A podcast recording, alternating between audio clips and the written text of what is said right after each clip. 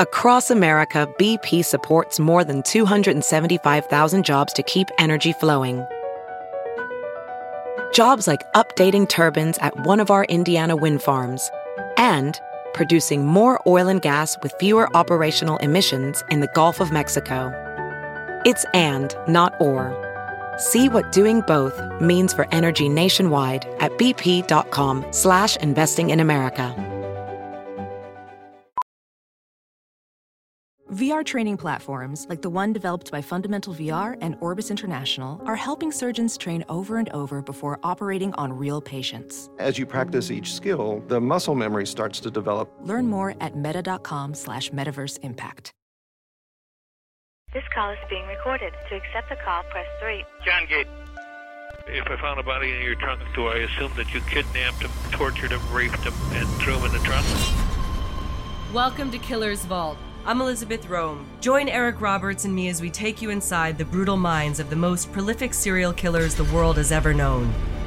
Through never-before-seen or heard letters and phone calls between Rob Webb and Richie and Barbara Dickstein, these personal accounts of murder and mayhem will be unleashed for the first time as we open the Killer's Vault. Richard Ramirez, the Night Stalker. On April tenth, nineteen eighty-four, one of California's most infamous serial killers began a bloody crusade of rape, torture, sodomy, dismemberment, and murder. Richard Ramirez, later known as the Night Stalker, raped, tortured, and murdered a nine-year-old girl named Mei Leung in the Tenderloin District of San Francisco. She was found hanging from a water spigot in the basement of the dreary residential hotel she resided at with her family. The little girl's battered, stabbed, and raped remains had been carefully posed in a ritualistic manner depicting crucifixion. Upon discovery, the shocked and horrified police had no clues or suspects, and the case eventually went cold. However, a two thousand nine D N A test revealed that Richard Ramirez was the child's killer. It took twenty-five years, but a fourteenth murder was attributed to him. The question remains, how many more horrific rapes and murders did he get away with? Ramirez, a drug-fueled, devil-worshipping psychopath, would continue terrorizing the residents of California for another sixteen months and fourteen days. In that short period of time, his unparalleled violence scorched earth from Los Angeles to San Francisco, California. In Ramirez's bloody wake, men were strangled, shot, bludgeoned, stabbed, or hacked to death. Indiscriminate of age, women and children were murdered only after Ramirez had horrifically tortured, sodomized, and raped them. They were then stabbed, hacked up with a machete, bludgeoned with pipes and hammers, strangled, and shot. Ramirez also carved inverted pentagrams into some of these women. Ramirez murdered one woman using only his fists and feet.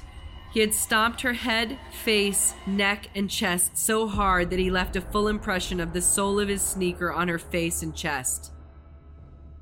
Another woman's hands and feet were bound with neckties. Ramirez then forced her to sit in front of her dead husband, who Ramirez had just shot three times in the head. While Ramirez ransacked her home for valuables, this incredibly brave and determined woman was able to escape from her bindings. Scurrying on her hands and knees, she was able to grab hold of her husband's shotgun hidden below their bed. The moment Ramirez stepped into the doorframe, she leveled the gun at his chest. Unfortunately, when she pulled back hard on the trigger, the gun simply dry fired. It was empty. Ramirez became so incensed that he gouged out her eyes with a spoon, keeping her eyes as a trophy. It all ended on August thirty-first, nineteen eighty-five, as the uber-cool Ramirez strode through an East Los Angeles neighborhood like he owned it. His slow, casual gait gave him the appearance of a man of leisure without a care in the world. That all changed when a group of older Hispanic women began screaming, "El Matador! El Matador!" meaning the killer! The killer! When Ramirez turned to see what all the fuss was, his body went cold. They were pointing at him. The neighborhood grandmothers had recognized Ramirez from his police mugshot, which had been plastered across the front pages of virtually every California newspaper that very morning. Screams intensified, which drew a crowd of much younger people. When they realized who the skinny guy wearing the cool Elvis shades was, they began chasing him. Ramirez was caught a block away by the infuriated mob. They'd all been affected by the Night Stalker. Each of them living in fear for the past year and a half. Fathers, mothers, grandparents, hardcore street guys, and store clerks. Every one of them and their family members. All potential victims. Ramirez had made it clear. No one was safe. And they wanted the terror to end. Now it was their turn. The frustration, anger, and searing hatred was palpable. En masse, they stomped and kicked and punched and clawed. For them, the poetic street justice was warranted and long overdue. The insane violence that Richard Ramirez had perpetrated for the past sixteen months was now visiting him, and he was going to die violently. Had the police not shown up when they did, Ramirez would have been torn to pieces. The Night Stalker case had become the most expensive prosecution the state of California had ever tried. It had also become a circus, revealing the American media's ugly fascination with murder and mayhem. Overnight, it had transformed Richard Ramirez, one of America's most violent psychopathic killers, into a pop culture icon. The media had played right into Ramirez's hand. He ate up the attention he had so desperately craved behind the cryptic clues he'd leave at crime scenes, including pentagrams carved into his victim's skin, the words Jack the Knife scrawled in lipstick on their walls and mirrors, inverted five-point satanic stars and other symbols of the occult strategically placed around their homes. All in a dreadful attempt at infamy. Ramirez wanted the world to know that a dark disciple of Lucifer had evolved, and he now walked amongst them. He wanted to inject fear and terror into their hearts and minds, and he wanted the press to acknowledge his dark presence. But most of all, Richard Ramirez wanted his evil message to be heard by all. No one is safe. And behind the randomness of his inhuman attacks, young and old, men and women and children, indiscriminate of class or age, Ramirez had accomplished that goal. The people of California were terrorized. Stephen Giangello is the author of two books on serial killers, including Real Life Monsters, a psychological examination of the serial murderer. He's a former Illinois state criminal investigator and was assigned to the F B I Joint Terrorism Task Force. Currently, Steve is an adjunct professor in the Criminology and Criminal Justice Department at the University of Illinois Springfield, where he's taught for the last twenty-two years. Thank you for joining us, Steve. We're thrilled to get your perspective on Killer's Vault.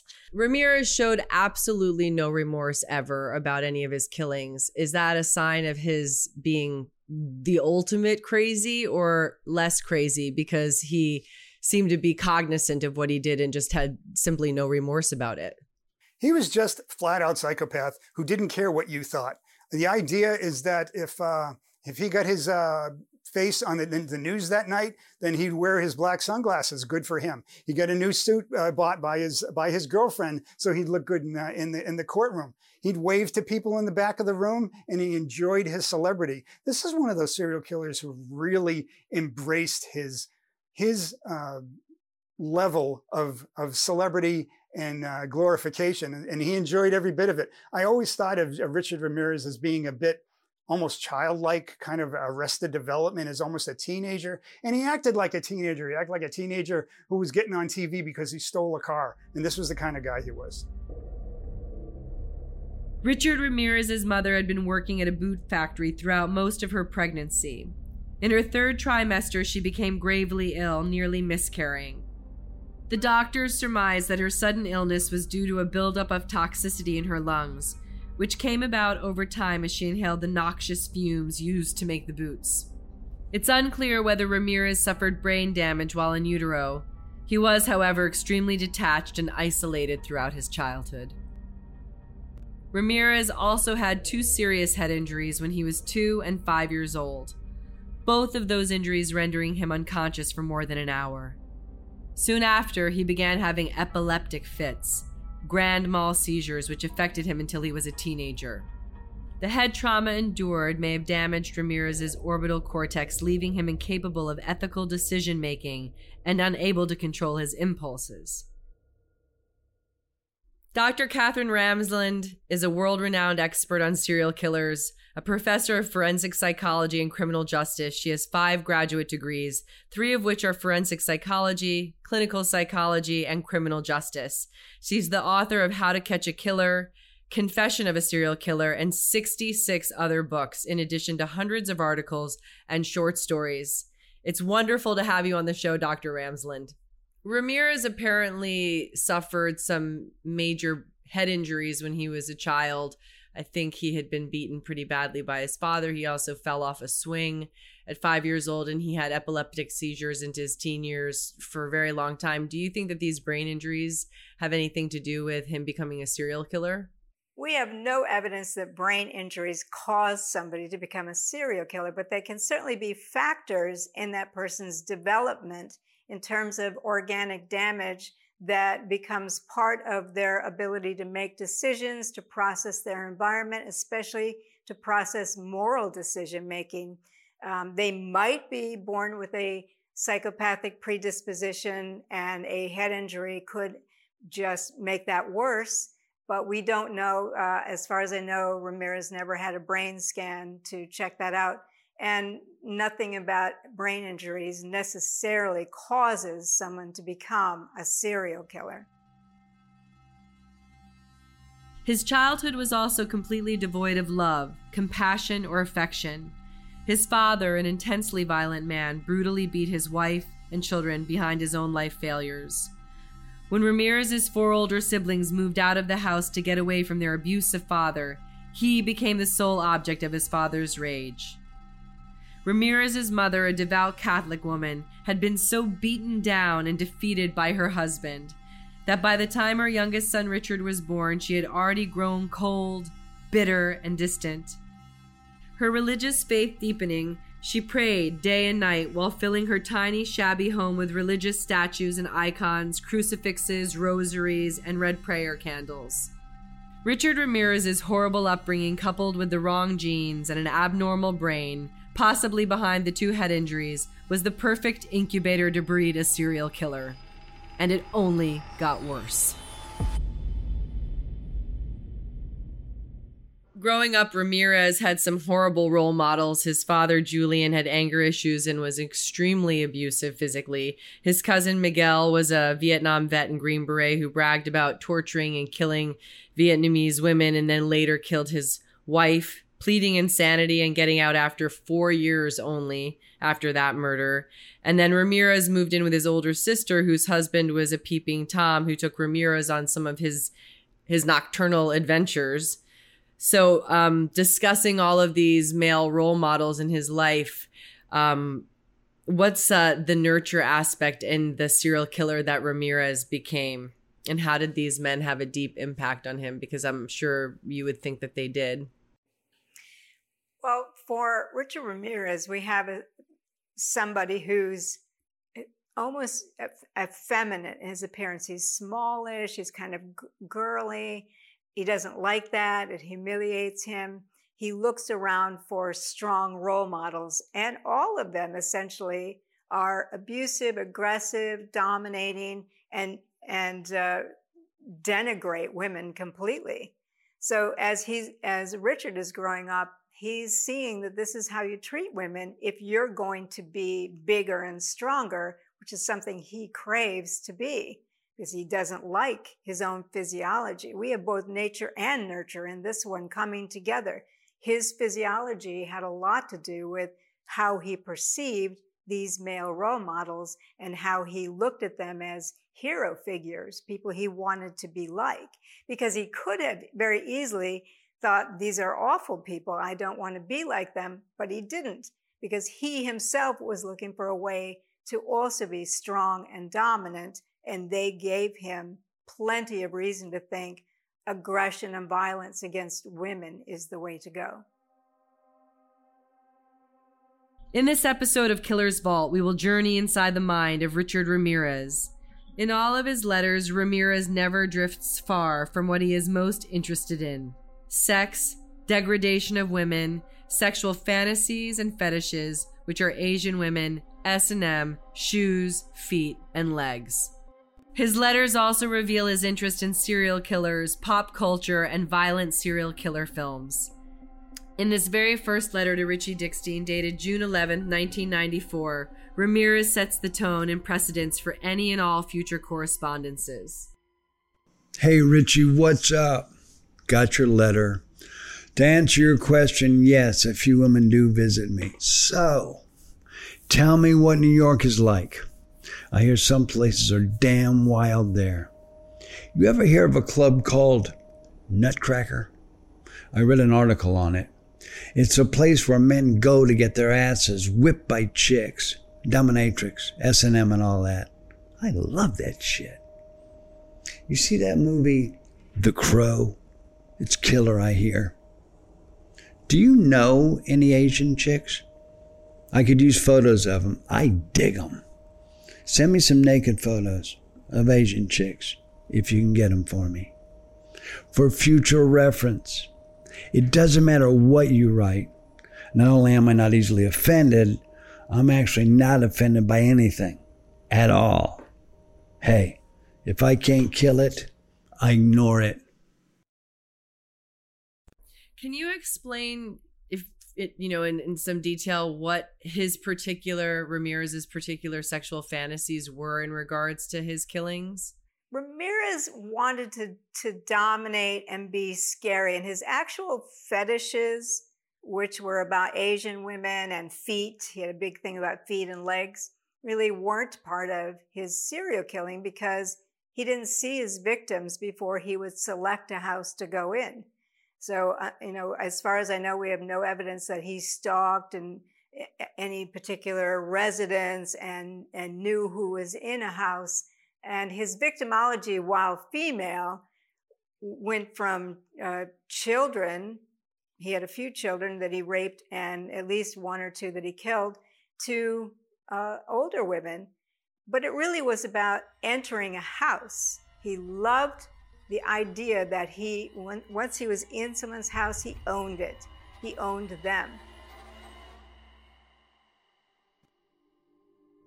Richard Ramirez was always looking to escape from someone or something. His father's savage beatings, his mother's blank, cold stare, the house that had become a symbol of her religion and her lost soul. And he knew he had to get out. The only problem was he had no friends to take him in, which was cool by him because he didn't like or trust anyone. Ramirez had always known by the time he was seventeen years old, he was getting the fuck out of El Paso, Texas, and he was never coming back. His older brothers had done it that way, and his older sisters were out of the house the moment they had hooked up with their first dudes. And it was all because of their prick father. You could hear it in his contemptuous voice, that little bit of volume he'd add when he spoke to his mother, and as soon as Ramirez heard it, he knew it was time to slip out of the bedroom window and get as far the fuck away as he could. All it would take was a short sigh or a misperceived side glance from his mother to set him off. And when that happened, there was nothing anyone could do except wait for it to end. He'd go right for the religious shit his mother had spent the better part of the day cleaning, rearranging, and praying in front of. When he was through tearing her religious shit apart and then the rest of the house, that's when the real fun would begin. He'd drag Ramirez out of his room, beat his ass, and make both him and his mother clean up the mess he just made. Ramirez decided it was time to make other nighttime arrangements. He began sleeping in the cemetery when he was nine years old. He loved it there. It was dark, quiet, and his father would never think to look for him there on the off chance that he really gave a fuck where he was. The cemetery was one of only two places where Ramirez was comfortable, and he truly felt safe. The other was at his cousin Miguel's house. Miguel was older than Ramirez by twelve years. He was married to a smoking hot chick named Jessie, and he was a fucking Vietnam War hero. Ramirez loved his older cousin because, ever since he could remember, Miguel was the only adult that had ever treated him like a person and not a thing or a possession. He regarded Miguel as an older brother, a best friend, and a teacher. So when Miguel offered his ten-year-old cousin weed for the first time, Ramirez didn't think twice about getting high with him. When Miguel showed his cousin how to get high with rubber cement or spray paint with a paper bag, Ramirez got high with him. In between deployments, the cousins, mentor and student, were inseparable, and getting high had become a daily event. Miguel would tell his wife he was driving his cousin to school, and then she wouldn't hear from him or see him for the rest of the day and night, sometimes two days and nights. He would pick Ramirez up, but instead of driving him to school, he'd cop a bag of weed, and then the two of them would drive around day and night getting high. With each trip home from a deployment, Miguel seemed more and more intent on sharing his wartime experiences, as well as his dark philosophies with his cousin. Richard Ramirez loved hearing Miguel's war stories, but what he really enjoyed was seeing the pictures that accompanied these stories. What Ramirez couldn't do, or refused to do, was process just how disturbed his cousin Miguel really was. And in Miguel's impaired and broken mind, it was just as impossible for him to realize the damage as well as the horrors he was imprinting in the mind and psyche of his young and impressionable cousin. I think for Ramirez, the reason women became his targets was sort of multi-layered. First, he was kind of feminine, and he despised that aspect of himself. So in a way, he'd target the female part of himself, but also the the men around him that he saw as role models targeted women, aggressed against women. He had a cousin who, as he as Richard was coming into puberty, his cousin was showing him pictures of slaughtered and butchered women, women he was raping when he was in Vietnam, um, this sense that this is all they're good for, and this is what makes you into a man. Miguel recounted his gory and criminal wartime experiences with astonishing detail. Ramirez was mystified by the stories, listening in a trance-like state of bliss. Miguel told him about the hit-and-run patrol he and a very small group of elite soldiers were tasked with, how they would use a cover of darkness to hide, and then with speed and incredible violence, they'd kill all the men in the village. Then they would round up all the Vietnamese women, which, as he said, was when the fun would begin. Miguel took his time describing the horrors he had perpetrated against these women, which he professed loudly was his duty as a soldier. Miguel was wild-eyed as he recounted the many rapes he committed, mimicking the tone and horror of each victim's screams. He then produced Polaroid photos that revealed him in the commission of those rapes. Ramirez was excited by the photos, asking his cousin if he could borrow some, which Miguel allowed him to do. Miguel revealed more photos of the same women, their eyes now wide-eyed with terror, their faces streaked in blood. When Ramirez looked at the photos closely, he realized where all the blood had come from, as well as a terror in their eyes. Some of these women had their noses hacked off, others their lips or ears, some had their hands or feet hacked off. Some of the more unfortunate women had all of those body parts hacked off. In other photos, Miguel is shown holding up some of his victims' decapitated heads.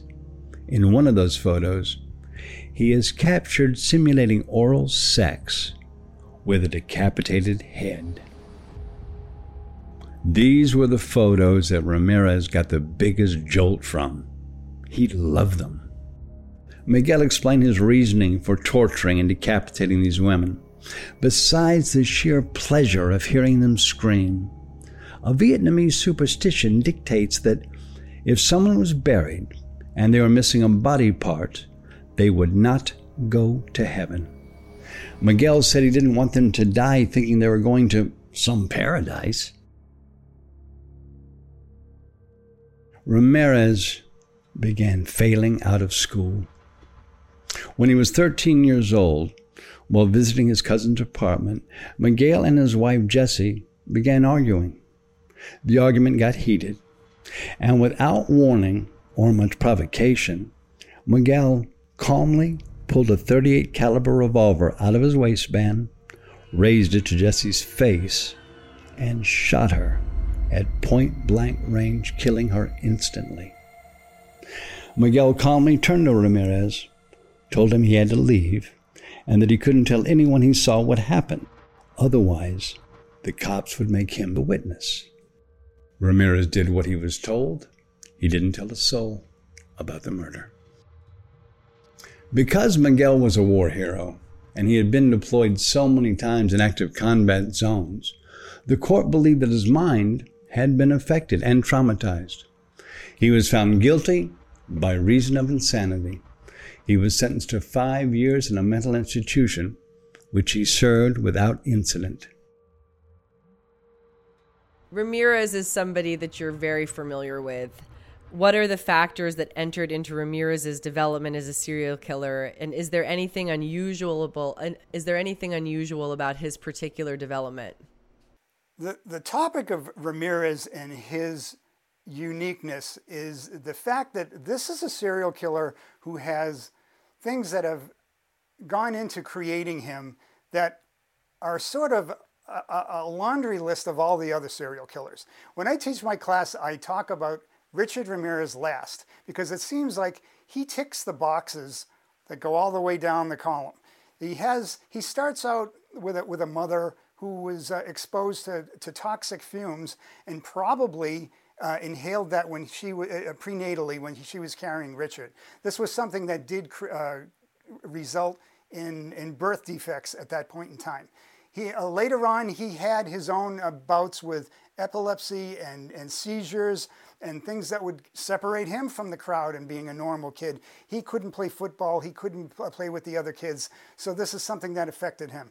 He was uh, injured, uh, brain injuries, a number of different brain injuries, a number of different reports along the way. So he had the brain injuries after uh, uh, he was born. Then there was his dad, who was a violent alcoholic, beat him like A, uh, a, a crash test dummy, really, and uh, you have to understand the damage that happened to him along the way with that. You also look at the fact that his father was violent, so were there genetics involved there? Did he bring genetics from a violent father? Uh, we, then you can move on to him meeting, uh, well, let's. Uh, before that, he was um, reportedly uh, molested in his home, uh, him and his brother. Who molested Ramirez? I, I believe it was a tutor that was uh, th- that was known as a child molester in the neighborhood, somebody that that uh, tutored different children, and he was found to be uh, a child molester. Then he comes in contact with his cousin. His cousin who's come back from Vietnam completely damaged, completely mentally ill, who was completely obsessed with violent uh, torture and attacks and, and murders of individuals, showing him pictures, graphic pictures of, of such a thing, and And Richard completely bought into it as being a hero. He thought his his cousin was a, was his his own personal hero. That culminated in Richard witnessing his cousin shooting his wife in the head in in, in his in his own presence. Now, with everything else that leads up to Richard Ramirez, and then you tack on watching somebody shoot somebody in the head and describing it as like a slow motion film, I don't know how this kid doesn't end up broken at the end of the day. Finally, you know, naturally, he starts doing drugs, didn't help him a bit, and then he wraps it all up by devoting his life to Satan, which really write, uh, writes off all of the different things that he committed. The more violence, the more evil, the more extreme that he committed, it was all to please Satan. So If Richard Ramirez wasn't the ultimate serial killer, I can't think of one. Was Ramirez's cousin Miguel the catalyst for his bizarre fetishes and sexual addictions, or was he born that way? In either case, those fetishes and sexual proclivities had evolved into much darker territory. When corresponding with serial killers, Richie Dickstein knew he needed to tap into their psyche, or their insanity. He also knew there was always a quid pro quo involved to keep these killers engaged. Money for their commissary, stamps and other writing material, or photos of himself or girls, depending on the killer's sexual predisposition. He would adopt a certain behavior for each serial killer that he wrote to. Ramirez was a sexual deviant, a behavior that Richie leaned into with hopes of furthering their relationship. Behind Dickstein's knowledge of the case and Ramirez's sexual perversions, he convinces the Night Stalker that he works as a bouncer at a New York City strip club. He lures him in with photos of the girls he claims to work with and convinces Ramirez that he shares many of those same fetishes. Hang up now. To accept charges, press five now. To deny charges, never re- Your call is being connected. Thank you for using M C I. Hey, Rich. Rick. What's up, buddy? What's up, Nick? Yo, man, I'm psyched to hear from you, bro. Yeah, Rich Dickstein, right? Yeah. I don't know how much time I, I might have left, but, uh, you know, because the cops might come for, for the phone any minute. Yeah. But, uh, just wanted to say hi, you know? I'm happy you called, man. I've been waiting for, like, years for you to call, bro. Yeah, I hear you. But what's up? Hey, Rich, you know what I wanted to ask you? Could I send you, um, Polaroid pictures of, like, nude girls? Uh, little girls? How little? No, I don't mean little girls. I'm saying Polar, Polaroid. Yeah, they're cool. Oh, okay, cool. You're talking about the girls at the club, right? Yeah. Yeah, they're cool. So what's up, brother? Same old shit, you know? Yeah. Just poor life. How's that? I'm, I'm like I was the guy down in Twilight Zone here. Day after day, the same old fucking thing. Even the food is the same. You know what I'm saying? Oh, man. How's work? How's the club? Work is cool, man. You know, yeah? Most of them bitches, they're like, they're just like... I don't know, they're like fucking hoes. So, you know, I don't like to, I don't like to, like, let them play me too much. Right. But sometimes, you know, I gotta let them. Getting your share of pussy, huh? That I get. Damn. No, no love, no love, bro. Huh? No love, just pussy. Right. That's fine with me. Fuck it, right? You got visits back, right? Like you could visit now? Yeah. That's cool, man. That's cool, right? There's tons of people that want to meet me, so... What, I'm not supposed to, right? I saw this other real pretty one from L A My man. I know you were having some problems with him, Robin. Well, they're both pretty sick, you know. My sister got hit by a drunk driver years ago. Yeah. So her mind is fucked up. And then what? Her mind is fucked up, you know. She got brain damage, you know. Oh. And then my my father died, you know, you knew about that. Yeah. And then my mother, she's just, she's, you know, really overweight, and she got asthma. Oh, yeah. So I run around a lot, you know, trying to help them out. Yeah, you know, get a, get a, a, a servant from Mexico. They're cheap, man. They'll do everything. They'll wipe your ass. For about a dollar an hour, right? I heard that. Hey, hey, Rich. What's up, bro? Let me tell you this so you know, man. You know, you're my real friend. You like that girl, Barbara? Huh? You like that girl, Barbara? Yeah, she's cool. I wrote to her. Did she send you any photos? Not yet. Oh, fine, huh? She's cute as could be, man. When I, I'll tell her to send you photos, man. All right. She's a little... I think I'm going to have to go, yeah. Ah, shit, you got to cut up. Take care, and I'll call you again soon, man. Man, it's cool talking to you. Yeah, are you there most of the time? Yeah. This is a, this is a good time, man. Drop me a note or something, you know? Thanks a lot, bro. Right, you need anything, Rich? No, I'm cool. All right. Thanks. Thanks, bro. Okay, bye. Bye. In this letter from August second, nineteen ninety-four, sexually aroused by Richie's job and the photos he sent, Ramirez attempts to dig deeper into Richie's fantasies. Rich, greetings. Thanks for the twenty, and especially for the three photos. Seems we got something in common, huh? Man, I like the freckles on her legs. They have a club in L A that has a night devoted strictly to this fetish. Legs and Thigh magazine just recently got canceled, though. Pumps are cool. Sounds are cooler. I can get X-rated photos in here. Magazines I have to order myself, and magazine pages. Well, they're allowed in sometimes, and sometimes they're sent back. If you bounce at clubs, you must be kind of healthy, huh? Do you work clubs where chicks dance? How far do you live away from New York City? Not far, I would guess, since you work in Manhattan now and then. Ever gotten into a real tough brawl? Do stun guns work? Kick their ass. Ha! Yeah, I think O J did it. Or had something to do with it. Are you into bondage? A lot of people are into a lot of things, but they're still in the closet. Yeah, I got a foot fetish. So, pictures of women's feet would be cool. And I dig Asian babes. So, see what you can do in that department. I'd appreciate it. Send whatever photos you can get, and I'll send one of myself soon. Maybe a month or two. Take it easy. Rock and roar.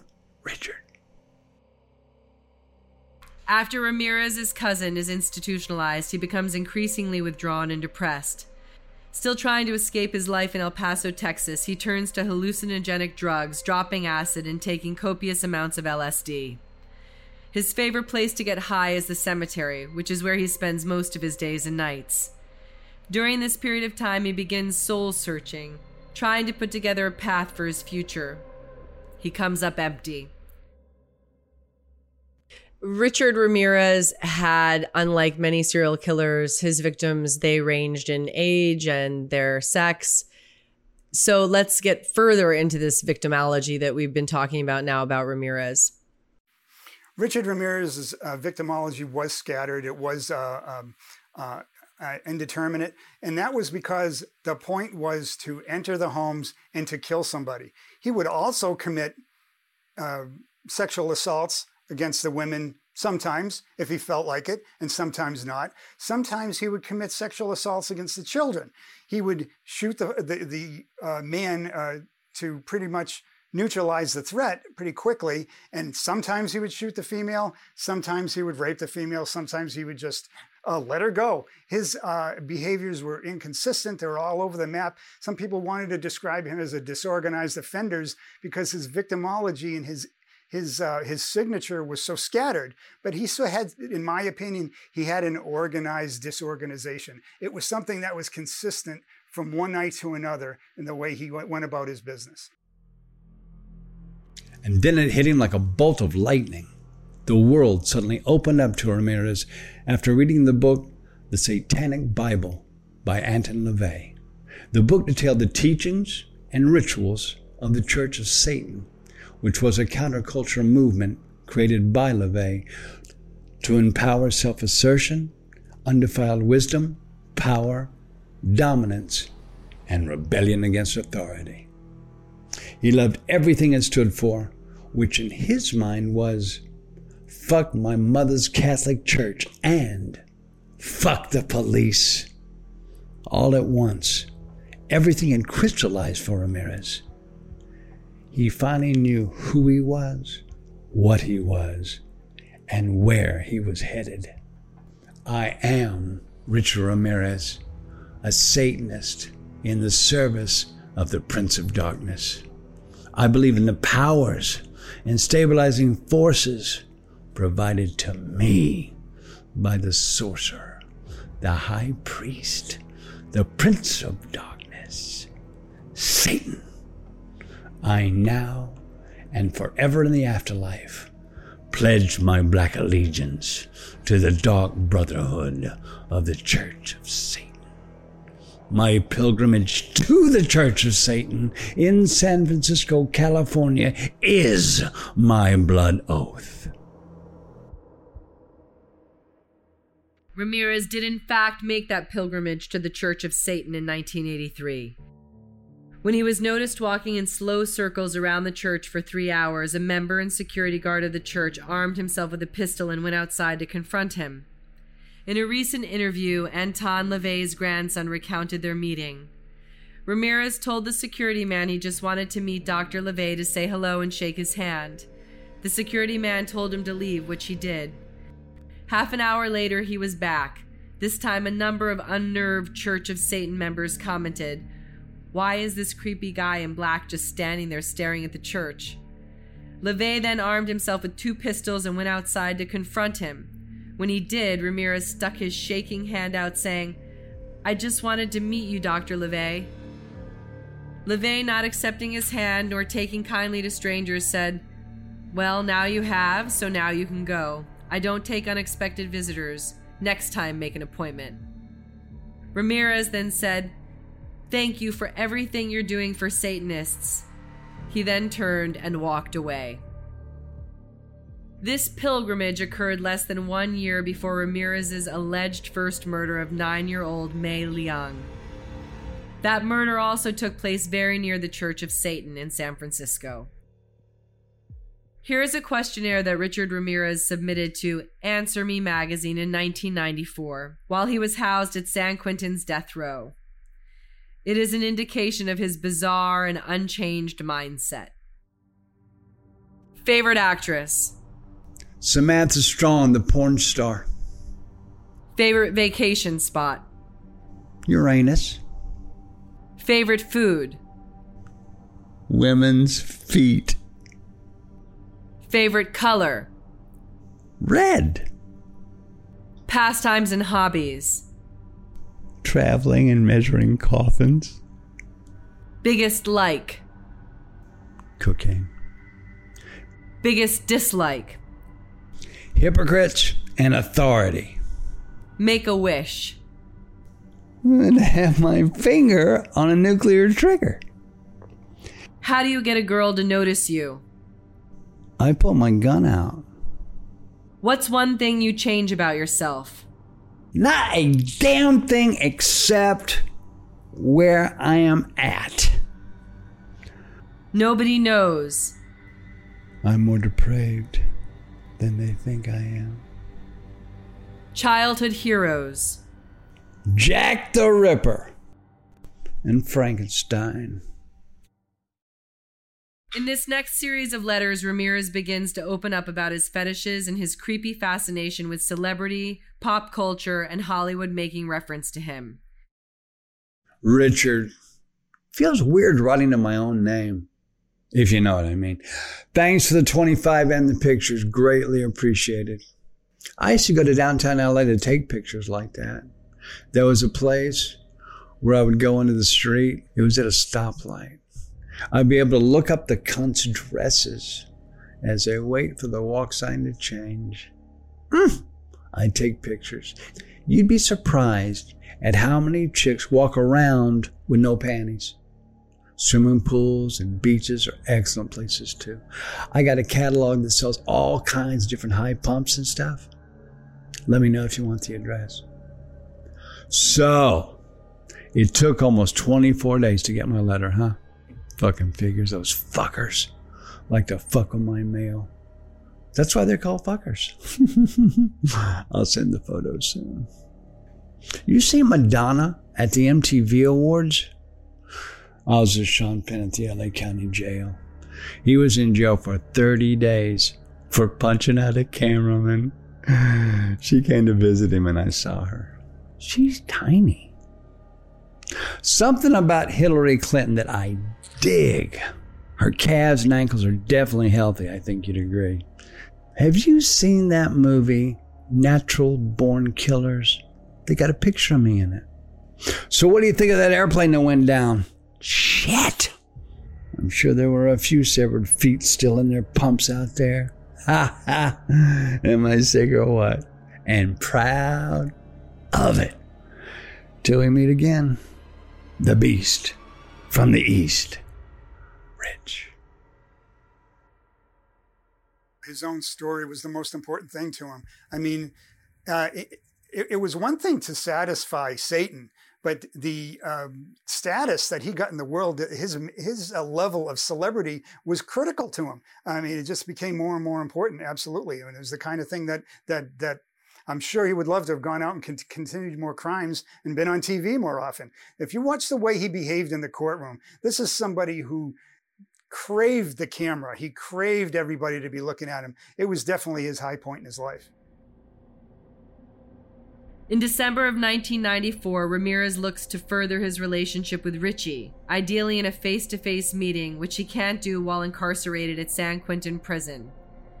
The letter also reveals his ability to easily compartmentalize his murders when he writes about a pending case in San Francisco, which he completely blows off as insignificant. Rich, greetings. Yeah, I'll be the beast from the west, you from the east. Thanks for the twenty. As usual here, nothing changes. Just here doing his dreary time. And for no reason, really. I just was no bootlicking kiss asses all. Ha!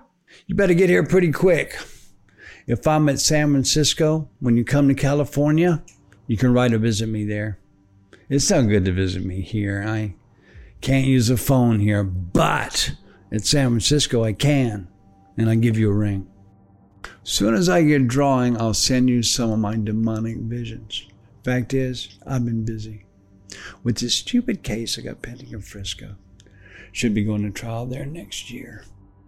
You been with any hot chicks lately? What's your New Year's resolution? What do you think of X-rated films? Think the chicks fake it? Send pictures. Take it sleazy, Rich. The sexual kinship between Richie Dickstein and Ramirez continues throughout nineteen ninety-five, and Ramirez's twisted sense of humor comes out as well. Richard, got your twelve twenty-seven letter along with the picture. That's one big-breasted woman you're with. She's fine. When you're with a woman like that, take pictures of her from me. I'm sure she won't mind, and if she does, wait till she goes to sleep. Ha! Same shit here. Executed a retarded guy in Texas today. Also, earthquake in Japan. Here are two jokes. What did Jeffrey Dahmer say to Lorraine Bobbitt? You gonna eat that? What do you have when you got two green balls in your hand? Kermit the Frog's full of tension. They just disallowed the majority of porn magazines from coming in here, so pictures are gonna have to be it, I guess. I'm counting on you to get me some flex of some of those hot cunts you know, even if you have to hide the camera. Huh? It's raining cats and frogs here. Or is it cats and dogs?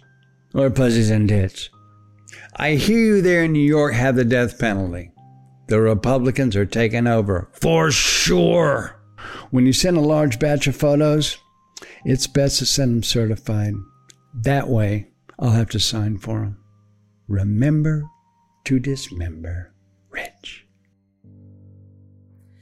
As their relationship builds, Richie Dickstein convinces Ramirez that women at the club are truly interested in him and hope to meet him one day. In fact, Richie is also laying the groundwork to eventually introduce Ramirez to his wife, Barbara. Rich, greetings. Yeah, show my pictures to that chick who wants or is thinking of writing. Does she know what I look like? Put an ad in the paper for me. Death Row Demon. Looking for petite Asian broad. Well, guess I'll end it there. Take care. Give him hell. Your bud in the dungeon. And your fiendish pal, Richard. On October thirty-first, nineteen ninety-five, Ramirez sends a macabre Halloween-inspired letter to Richie. Richie, what's going on with you? I've been down with a cold lately. What's the name of the place you work at? Jeez. I know what you mean about chicks with crooked toes. I was going to do a fine chick back in eighty-four. She took off her shoes. Huh, forget it. Huh. How many chicks do you do on average? Shit, look at me, sound like a goddamn baseball analyst. Speaking of which, did you watch the World Series? Ever thought of ripping toenails off? Yikes! I've been reading too many Clive Barker books. I hear Seven, Jade, and Copycat are good serial killer movies. Seen them yet? So, when you have girls over to your house, Try and take pictures of them if they let you. When Richie started to write Barbara, he hoped, it seems, that she didn't know the crimes that he'd been committed for, that it was this or that. Why would he play that game with her? Why would he not want her to know about his record, so to speak, since he loved the fame aspect of his reputation as a serial killer? Ramirez would bait his correspondence so that he could watch for things that were to his advantage as he's writing to them and they're writing to him. So until he knows Barbara, he's not sure if she'll have any, you know, have any real advantage for him. But he needs her to stay on the line. He's hooked her in, and he wants to be sure he doesn't lose her before he gets something from her if there's something to be had. Right. He's not, he doesn't want to risk saying something about crimes that might make her say, whoa, I don't think I want to get too involved in this. He's in it for himself. He's a predator. He's watching her reaction in terms of the things that he's saying, and he is not going to put any relationship at risk before he's minded for what he can get from it. In December of nineteen ninety-six, Richie Dickstein introduces Ramirez to his wife, Barbara. Having written many other serial killers, Barbara was also aware that she needed to offer the same quid pro quo to Ramirez. She adopted the personality of an exotic dancer to keep Ramirez engaged.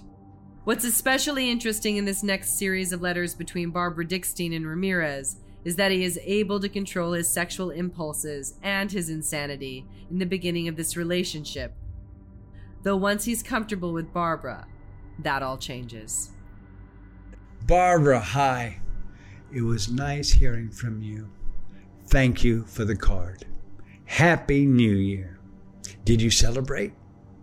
Richard told me you were going to write. Tell him I said hi. Dreams are my interest also. I try to look at my hands in terms to try and control them. Yes, I like animals. I used to have a Doberman. She was intelligent. I'll always write back, even if it takes me a while. Take care, write soon, and send pictures. Rich. In his next two letters to Barbara, Ramirez begins his flirtation and even plays down his bad boy image. He hopes she's not fully aware of his crimes, or so he says. Hi, Barbara. Always good hearing from you. Lately, dreams are being in jail, and that tells me I've been in jail too long. But when I dream of being free, usually they are excellent dreams. Send me pictures of you at the beach, okay? Do you know a lot about me? Hope not. Dear Barbara, hi. Thank you for the Valentine card. Wishing you the love of space and best wishes. I've been sick. I'm always sick, it seems. I also got your pictures. You are very beautiful and have a great body. I watch the nanny sometimes. I like Fran. Did you know she was raped twice? Well, in eighty-five, I was arrested for this and that. It's all in the past, doesn't matter. In fact, the less you know about me, the better it is, I think. Where did you take the pictures you sent me? Is that New York? What kind of trouble would you get into if work didn't keep you out of it? Good question. You are very pretty. Anyway, keep in touch. My B-Day is soon. Your friend, Richard. As Barbara writes back quickly, Ramirez's confidence builds and his sexual flirtation increases. Hi, Barbara. How you been? Same old stuff here. My immune system is getting better. I'm eating all my vegetables. Huh. I had some bad dreams last night. Indians believe these prison walls hold bad spirits. I wouldn't doubt it. So much grief and executions here. Yeah, the guys who raped the nanny, Fran, are serving ninety-nine years each in a prison here in California. Yeah, I'm sweet, but can be an asshole too. Have you seen Rich? I heard he had a car accident. My B-Day is February twenty-eighth, nineteen sixty. I'm an old pervert. So tell me of your life, high school days, et cetera. You look great in that picture. Thank you. Oh, you think I'm sweet? Yeah, well, thank you. I bet you dance real nice, huh? Will you send me sexy pictures of yourself barefoot? My innermost thoughts? Yikes. That's deep space in the universe, other planets, reincarnation, hell, heaven, oblivion? Huh, who knows? Bottom line is, I don't. I don't count anything out or in. Make love to five women? You? Five times. Why on a field of gold? Because he's so rich? Hmm. You like Jimmy Carter, huh? I take it you like older men. Seen any good movies? Your friend, Richard. In her next correspondences, Barbara sends sexy photographs of an exotic dancer that she claims is herself, which drives the Night Stalker wild. She even offers him a lap dance. Dear Barbara, hi, how you been? Rich D said to say hi to you. No, my wife doesn't care who I write. Yeah, I'd like to have you dance for me. I bet you can make me come without even touching me.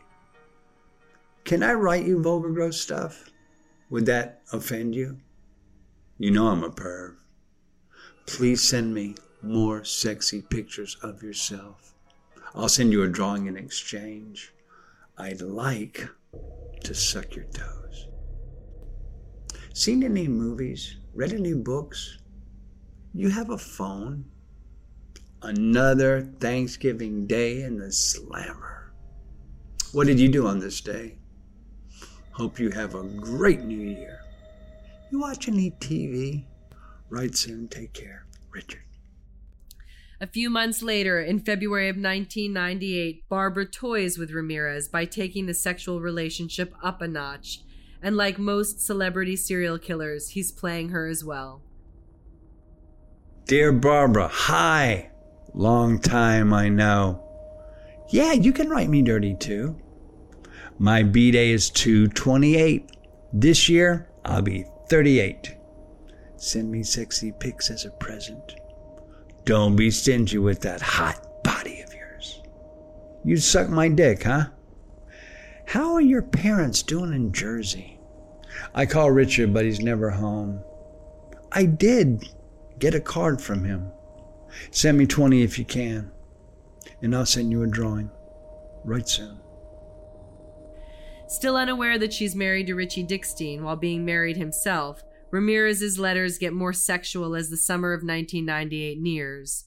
He believes that Barbara's in love with him, and he uses his perceived sexual prowess to get her to send money. He also tries to convince Barbara that he's the jealous type. Dear Barbara, I'll always like you. You know that. If you were sitting here next to me, I'd lick your toes and every inch of your body. Send me lingerie or naked photos of yourself. Please. Thanks for thinking of me when you dance. Have you heard from Richie? I'd like to give it to you hard in the butt. Make you beg for more. Are you working? They execute someone here July fourteenth. I can't use the phone because I'm in the hole. Hey, would you really put me over your knee? When was the last time you were spanked or had sex? I saw this movie last night called Chained Heat two, starring Brigitte Nielsen. It showed S and M stuff. What do you do for sexual release? Thank you for the money order if you do send it. Any amount would help and be greatly appreciated. Do you make good money? Why don't you go whip men for money? After all, I hear New York is the kinky place in the U S A. Well, can you have a friend with a camera? Get some photos of you for me? You're so fine with your gorgeous legs and feet and body. And you're depriving your friend, me, in prison for fourteen years of seeing you in your full beauty. I might have had one or two lap dances in my life. I didn't go to clubs that often. Are there fights often where you work? Are the men ugly? Do they try to grope you? Do you ever wonder if there are killers in the crowd? I'm sure there are, huh? Do you write anyone besides me? How's Rich? Say hi for me. I haven't heard from him in a while. He hasn't been the same since the accident. Don't you agree? Well, take care, beautiful. See you later, Richard. Undeterred by Ramirez's sexual advances, Barbara leads him on even further. Hi, babe. I got your eight nine letter. Yep. I get hard and stiff after a spanking from you. So, are you still seeing that guy who likes kinky sex? How long did the sex you had last time last for? An hour or a whole night? How's work? Has Rudy Giuliani shut you down? What do you think of Bill Clinton? Would you have sex with him? Huh? Well, if you have killers in the crowd, it might be a turn-on, but always be careful. I saw a movie. It was about a killer who stalks a dance club girl. Doreen is my wife's name. She's laid back and, no, we can't have sex. We visit an hour a week only behind glass. Tell me of your family. Have any? Send stamps and pictures, okay? Love, Richard. The letters between Barbara and Ramirez stopped at the end of nineteen ninety-eight. Barbara got tired of playing the game, but Richie's correspondences with Ramirez continued for another two years through October of two thousand. In his last letter to Richie, Ramirez asks about her. Richie, thanks for the photos of the chick's feet. Much appreciated. Enclosed is a pic of a chick I used to write. She's from Sweden. I haven't heard from her in a long time. You can throw it away. Just added it for your amusement.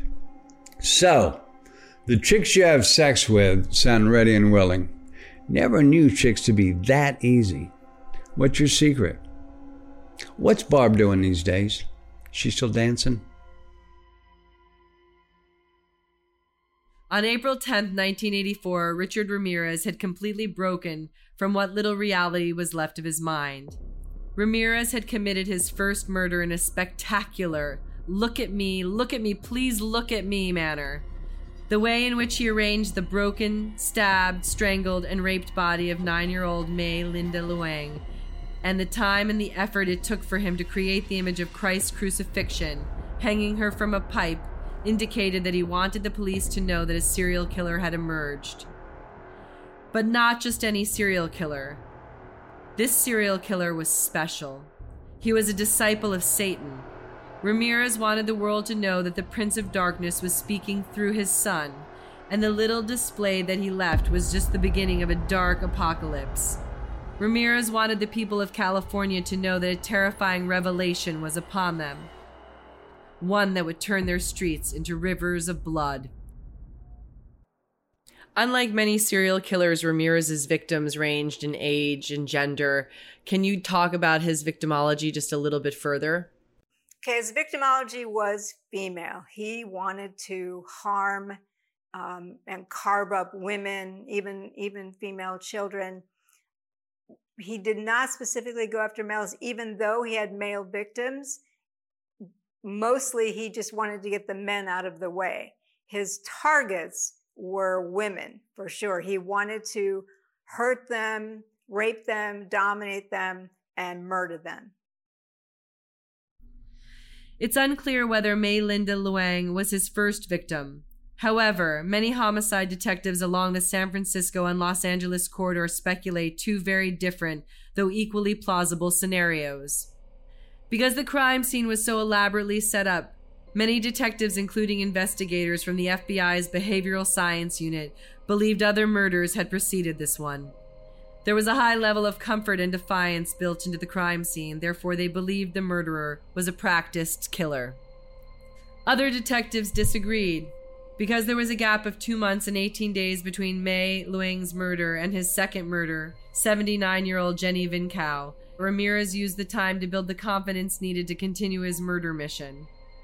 It's also believed that Ramirez wanted to be sure that the murder wasn't somehow tied back to him before beginning his kill spree. Both scenarios are valid. However, the one certainty Ramirez displayed for the next thirteen months and eleven days was an escalation of violence and torture. In that space of time, Ramirez was feeding his insanity with hallucinogenic drugs, P C P, cocaine, and speed. His initial proclamation to the world, "No one was safe," had in fact come true. No one, including Richard Ramirez, was safe as his mind slowly deteriorated. He allowed some of his victims to live so that they could broadcast his ferocity and anger to the world. A lesson he had learned from his cousin Miguel, who had explained to him how to maximize terror. After thoroughly beating, raping, sodomizing, and torturing one of his victims, Miguel would hack off a body part, usually a hand or an ear.